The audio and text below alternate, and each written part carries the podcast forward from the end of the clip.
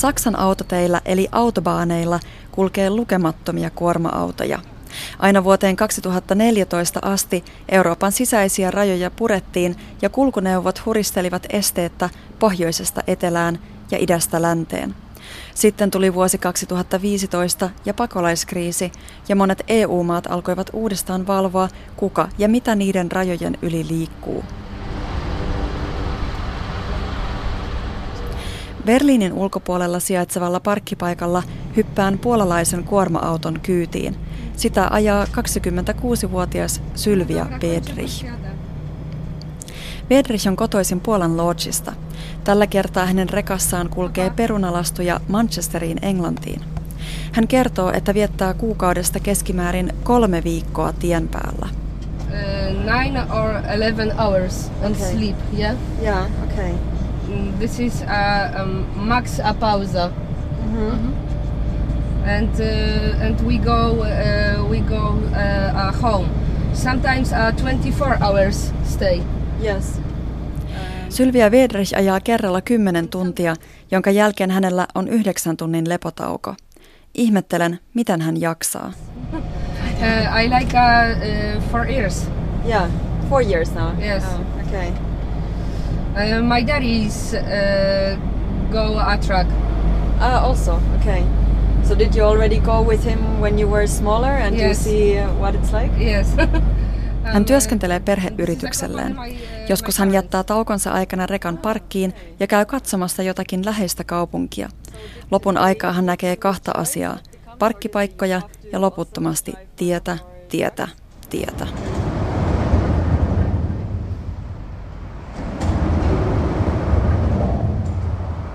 Euroopan teillä kulkee jo 20 miljoonaa rekkakuljetusta vuodessa. Sylvia Vedrihin luotsaama sipsilasti on yksi niistä. Kolme neljäsosaa mantereen tavarakuljetuksista liikkuu rekkojen kyydissä. Jään Sylvia Vedrihin kyydistä parkkipaikalla lähellä Magdeburgia. Sen yhdessä päässä Robert Döring tyhjentää roskasäiliöitä. Roskakuskin työssään hän näkee päivittäin rekkakuskeja. Hänen mielestään kuskin elämä on kuin koiran elämää. Sag mal, drei, vier Wochen in so einer Kabine schläft und unten aus der Klappe sein, sein, sein Vorrat rausholt und auf den Parkplätzen, die nun auch dementsprechend aussehen, kocht. Ja. Robert Döring tietää, että kuorma-autokuskit työskentelevät valtavien aikapaineiden alla. Hän sanoo, että jos kuski jää jumiin yhteenkin ruuhkaan jollakin maarajalla, koko aikataulu viivästyy. Döringin mielestä kuskit näyttävät väsyneiltä ja stressaantuneilta. Ja. Fahrer sind ja meistens äh, nur polnische oder ukrainische oder rumänische. Ja. Kuorma-auto ja kuski tulevat Itä-Euroopasta ja lasti Saksasta, hän sanoo. Tämä on rajattoman Euroopan varjopuolia. Työvoima haetaan sieltä, missä se on halvinta, koska kaikille ei tarvitse maksaa samaa palkkaa. Euroopan unioni ja erityisesti niin kutsuttu vapaata liikkuvuutta säätelevä Schengen-sopimus ovat muutamassa vuosikymmenessä mullistaneet Euroopan tavaraliikenteen. Rajojen purkaminen on merkinnyt raja-asemien sulkemista, byrokratian vähentämistä ja kuljetusten nopeutumista. Kaikille kehitys ei ole ollut mieleen. Samalla parkkipaikalla juttelen bayerilaisen Norbert Bergerin kanssa, joka muistaa ajat, kun rekoissa matkusti kaksi vuorottelevaa kuskia. Weißt, und das ist eigentlich immer der, Spektrum, wo jeder sagt, und dann dieser Zeitdruck. Immer dieser Zeitdruck, du musst nyt meillä on hirveät aikapaineet, Berger harmittelee. Hän on työskennellyt liki 40 vuotta kuskina. Hän muistelee kaiholla uransa ensimmäisiä vuosia, kun maiden välisillä rajoilla sai rajatarkastusjonoissa pitää kunnollisia kahvitaukoja.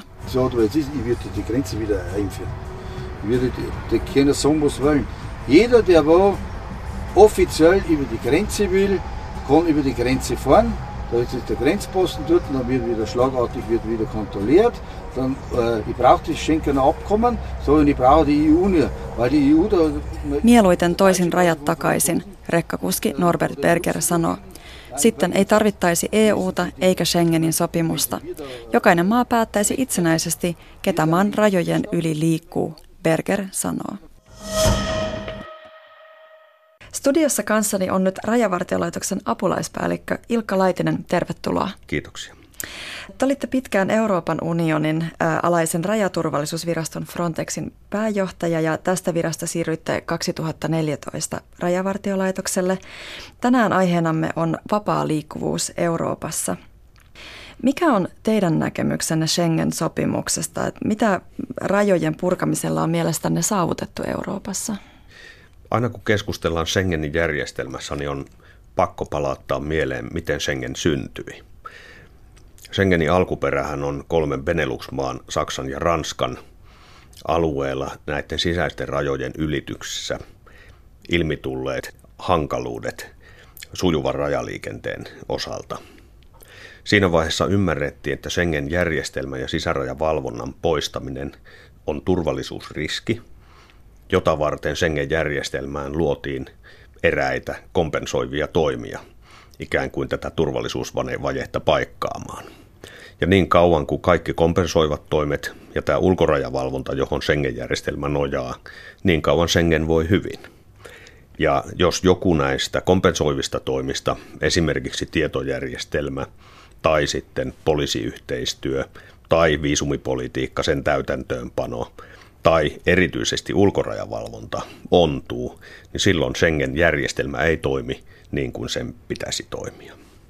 Mutta sillä haettiin nimenomaan tämmöistä sujuvampaa niin kuin rajojen yli liikkumista. Tämä on aivan olennainen piirre. Se lähti nimenomaan rajaylitysliikenteen, sisäisten rajojen ylitysliikenteen sujuvuushaasteista ymmärtäen, että kysymys tuo tullessaan turvallisuusriskejä, mm-hmm. joita pyrittiin kompensoimaan. Toinen olennainen asia tässä on myöskin muistaa, että mihin maailman aikaan Schengen-järjestelmää alettiin rakentaa. Olennaisia vuosilukuja on 85, 90, 95, jolloin perussopimukset, täytäntöönpanosopimus ja sitten täytäntöönpano Euroopassa alkoi. Viime vuosina esimerkiksi nämä Pariisin ja Brysselin terrori-iskut ja sitten tämä suurten siirtolaismäärien saapuminen Eurooppaan ovat johtaneet siihen, että EU-maat ovat taas alkaneet kontrolloida näitä Schengen-alueen sisäisiä rajoja tai jopa, jopa sulkea niitä. Niin miten arvioisitte tätä kehitystä? No, tämä on aivan luonnollinen kehitys, koska rajavalvonta on aivan keskeinen tekijä siinä turvallisuuden työkalupakissa, jolla erilaisia turvallisuusuhkia pyritään torjumaan. Oli ne sitten laittoman maahanliittuloon liittyvää rikollisuutta, terrorismia tai sitten vakavaa järjestäytynyttä rajaylittävää rikollisuutta. Onko odotettavissa, että näitä EUn sisäisiä rajatarkastuksia jatketaan tai että niitä mahdollisesti tulee vielä lisää myös uusille rajoille? No tämähän riippuu tietenkin turvallisuuskehityksestä. Mm, totta kai sisärajavalvonnan palauttamisellahan mm, jäsenvaltiot haluavat antaa viestiä. Ja äh, tässä maahanmuuttovirtojen hallinnassa tällaisten viestien tai mielikuvien antamisella on yllättävän suuri merkitys. Mutta on sillä myöskin käytännön merkitystä ja vaikuttavuutta. Äh, ja niin kauan kuin turvallisuusympäristössä ei tapahdu myönteistä kehitystä, niin voisi hyvin kuvitella, että jäsenvaltiot vastaavat tähän tarpeeseen muun muassa rajavalvonnalla sisärajoilla. Mm.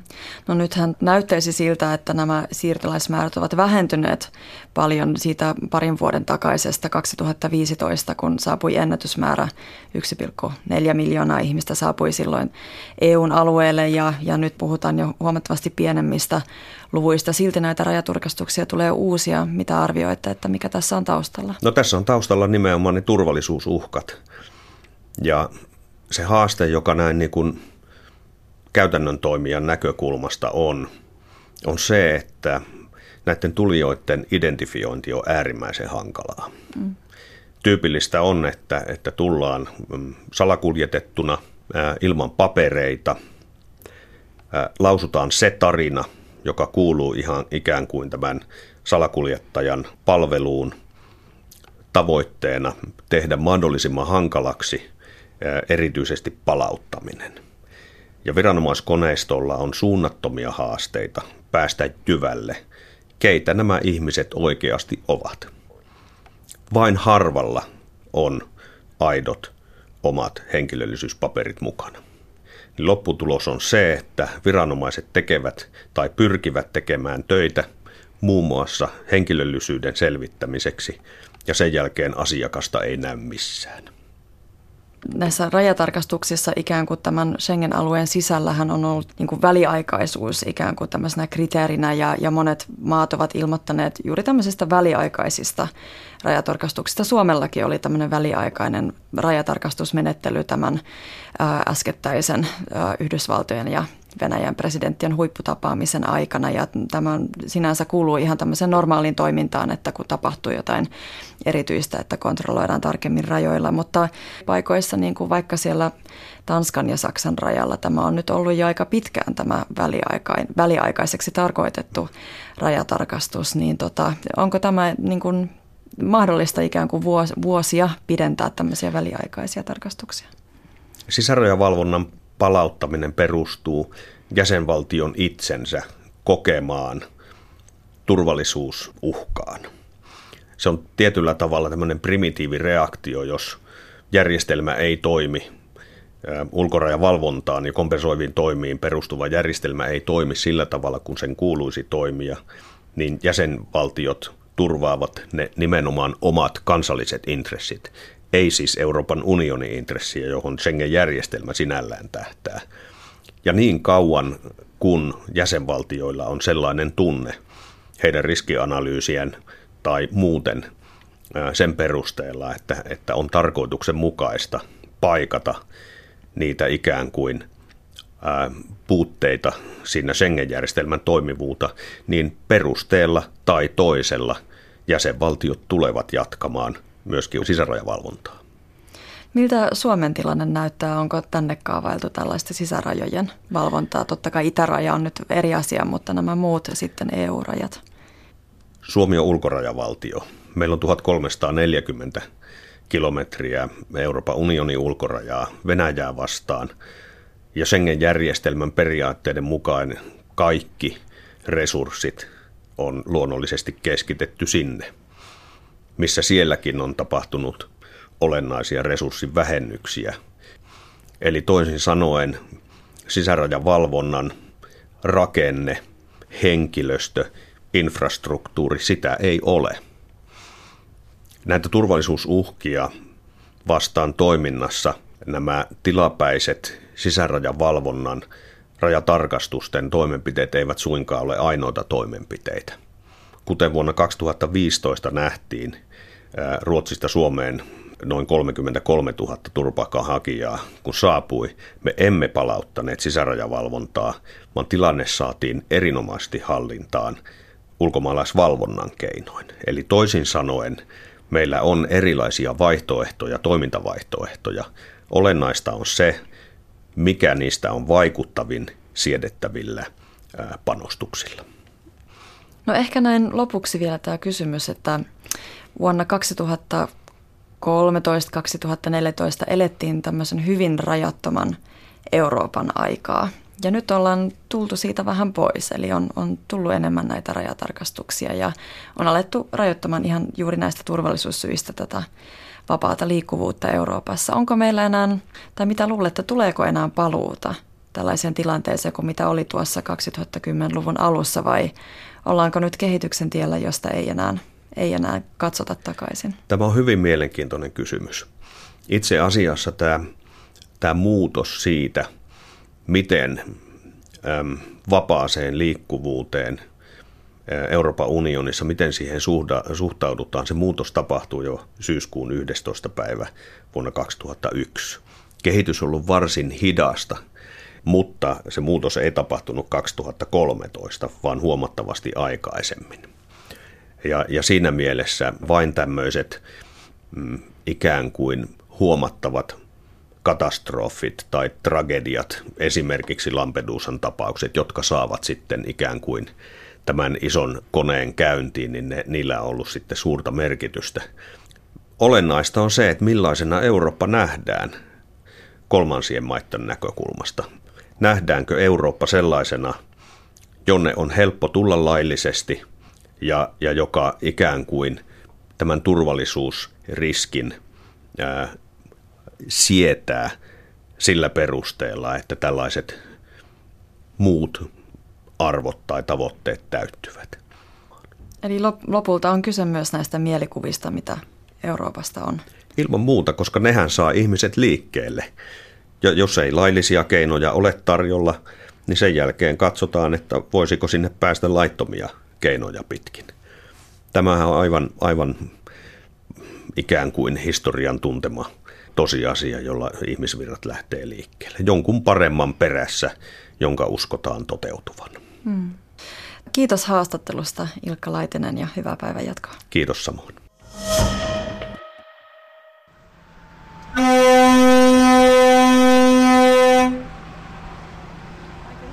Pohjois-Saksassa matkani jatkuu Am Fichtenplanin kuorma-autoparkkipaikalle. On sunnuntai ja koska rekoilla on silloin ajokielto, nököttää parkkipaikan jokaisessa ruudussa oma jättiautonsa. Am Fichtenplanilla törmään isään ja poikaan Romaniasta. He ajavat joskus jopa 21 tuntia putkeen, koska vuorottelevat ajovuoroja.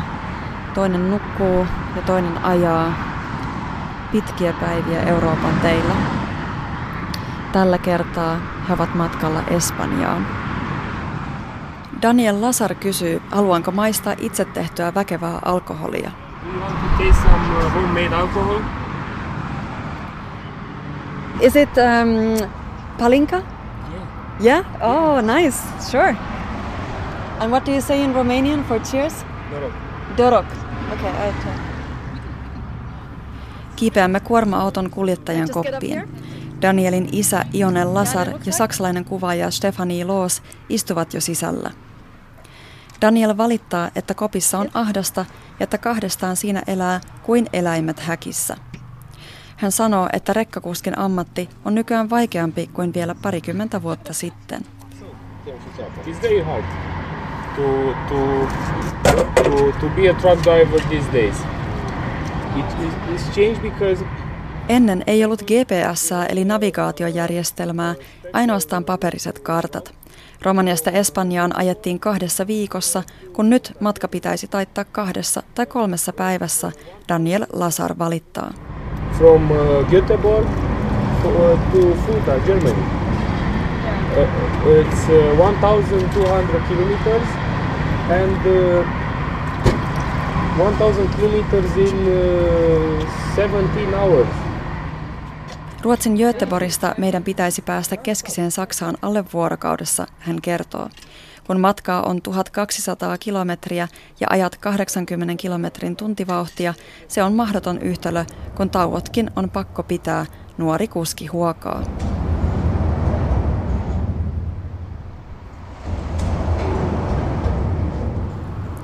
Euroopassa rekkakuljetusten määrä kasvaa noin 5 prosenttia vuodessa, samaa tahtia verkkokaupan ja yleisen kulutuksen kanssa – Yhä useammin kuskit tulevat Sylviä Vedrichin ja Daniel Lasarin tavoin Itä-Euroopasta. Mielikuva Euroopasta vapaan liikkuvuuden symbolina on kuitenkin jäämässä menneisyyteen. Kun turvallisuushuolet kasvavat, muuttuvat kansalliset rajat entistä näkyvämmiksi. Tähän päättyy vapaata liikkuvuutta Euroopassa pohtinut maailmanpolitiikan arkipäivää ohjelman jakso. Kiitos, että olit mukana.